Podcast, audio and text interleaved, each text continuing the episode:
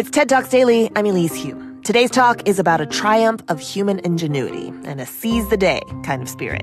From TEDx St. Louis in 2021, NASA visual strategist Dan Goods tells the story of how a critical need at the start of the pandemic led two guys who ran into each other in a cafeteria to make a life saving pivot.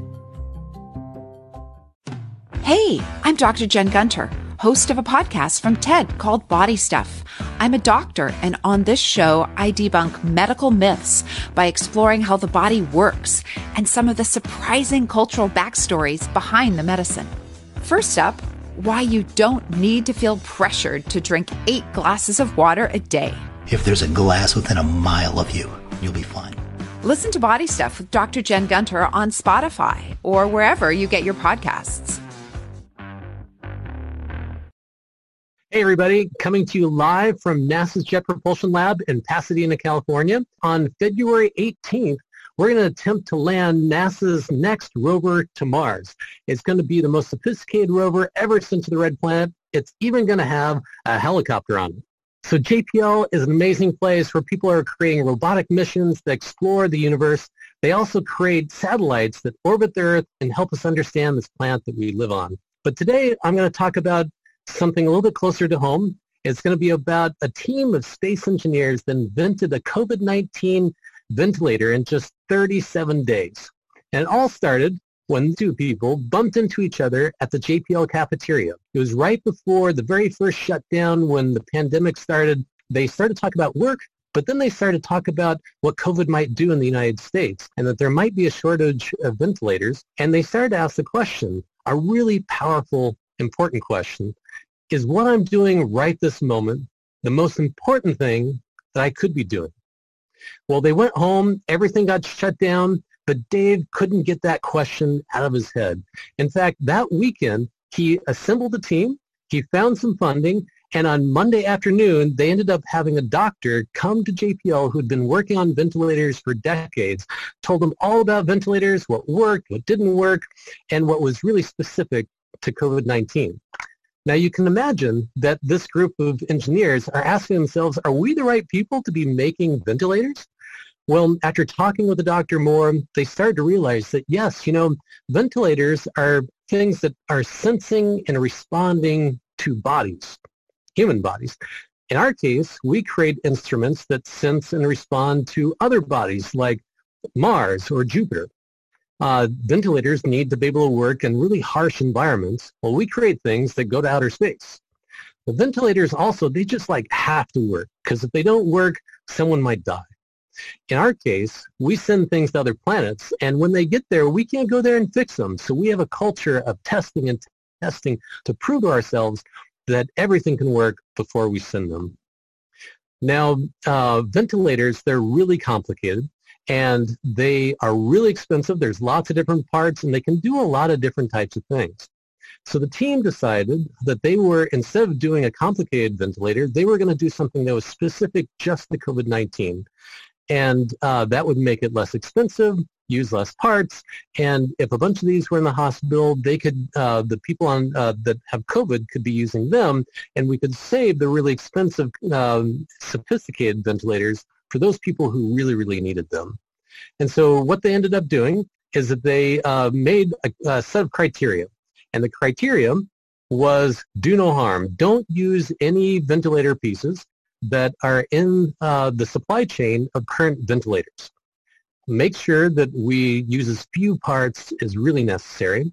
Make sure that we can get those parts anywhere in the world because we want people in lots of different countries to be able to make these same things. And then make it easy to use because if it's not easy to use, people just aren't going to use it.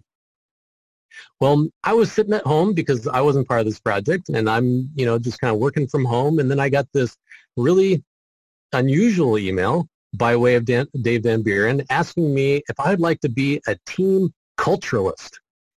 I'd never heard of a team culturalist before. I actually lead a team of artists and designers and we, we help people think through their thinking but I thought, you know what, I'm going to do anything to help. Let me go in and be of help. And so JPL is a really big place, but they only led around 200 people on lab, and only a few of those were people working on the ventilator. When I first got there, there's flashing lights, handwritten signs all over the place, a line on the ground. and a sign-up sheet you know, was really strange. And I realized that you know, people on the on the project were in different rooms and they couldn't see each other. And so I scavenged cameras and computers and uh, cables from all the computers of people that were working at home to be able to set up a system so everyone could see each other. And in the process, I realized that this is a really important moment. So I need to be taking pictures of all these different moments. And so I was able to get pictures of all these special moments when, when things first started to work, but also when things didn't work. And I was able to send it to the rest of the team because really only about 20% of the team was really at JPL. The rest were at home working and not really feeling connected to what was going on. So this was a really great way for them to feel like they were part of the team. Now, everything was going super fast. And uh, just an example, the chief engineer said, hey, we need an interface for this ventilator that's going to be super easy for doctors to use. And uh, could you get it done by 6 a.m. tomorrow? and so our team called up a whole bunch of doctors all over the country at 8 p.m. We got together with them, got done at 10 p.m. asking them a bunch of questions. And literally a designer ended up spending all night working on this. And by 6 a.m., he had an interface done. Now, this was just par for the course for what the engineers were going through because they were trying to create something they'd never thought of before. And, uh, you know, trying to get all the parts to work, get the software to work with parts, but the entire time, we were working with various doctors. Dr. Gurevich, he's the person who first told the team about what a ventilator was. Dr. Levin, he's at Mount Sinai Hospital in New York, and that was the center, the epicenter of COVID at the very beginning. And he would literally come out of the ICU in his smucks and get on the webcam and start to critique what we were creating. So 37 days after they first learned what a ventilator was, they stayed up the entire night, and in the morning they had finally finished their first prototype, working prototype of the ventilator. They had to hurry up and package it up because then they're going to send it to New York to Dr. Levin at Mount Sinai Hospital where they tested it on this human testing case where they were able to see whether or not the ventilator worked. And it worked. Everyone was super excited, but they're even more excited today because there are 27 organizations all around the world that are creating these things, whether they're, they're in Nigeria, in uh, Brazil, in India, in dozens of other countries. And it all started with that simple, powerful question, is what I'm doing right now the most important thing I should be doing? TED Talks Daily is hosted by me, Elise Hu, and produced by TED.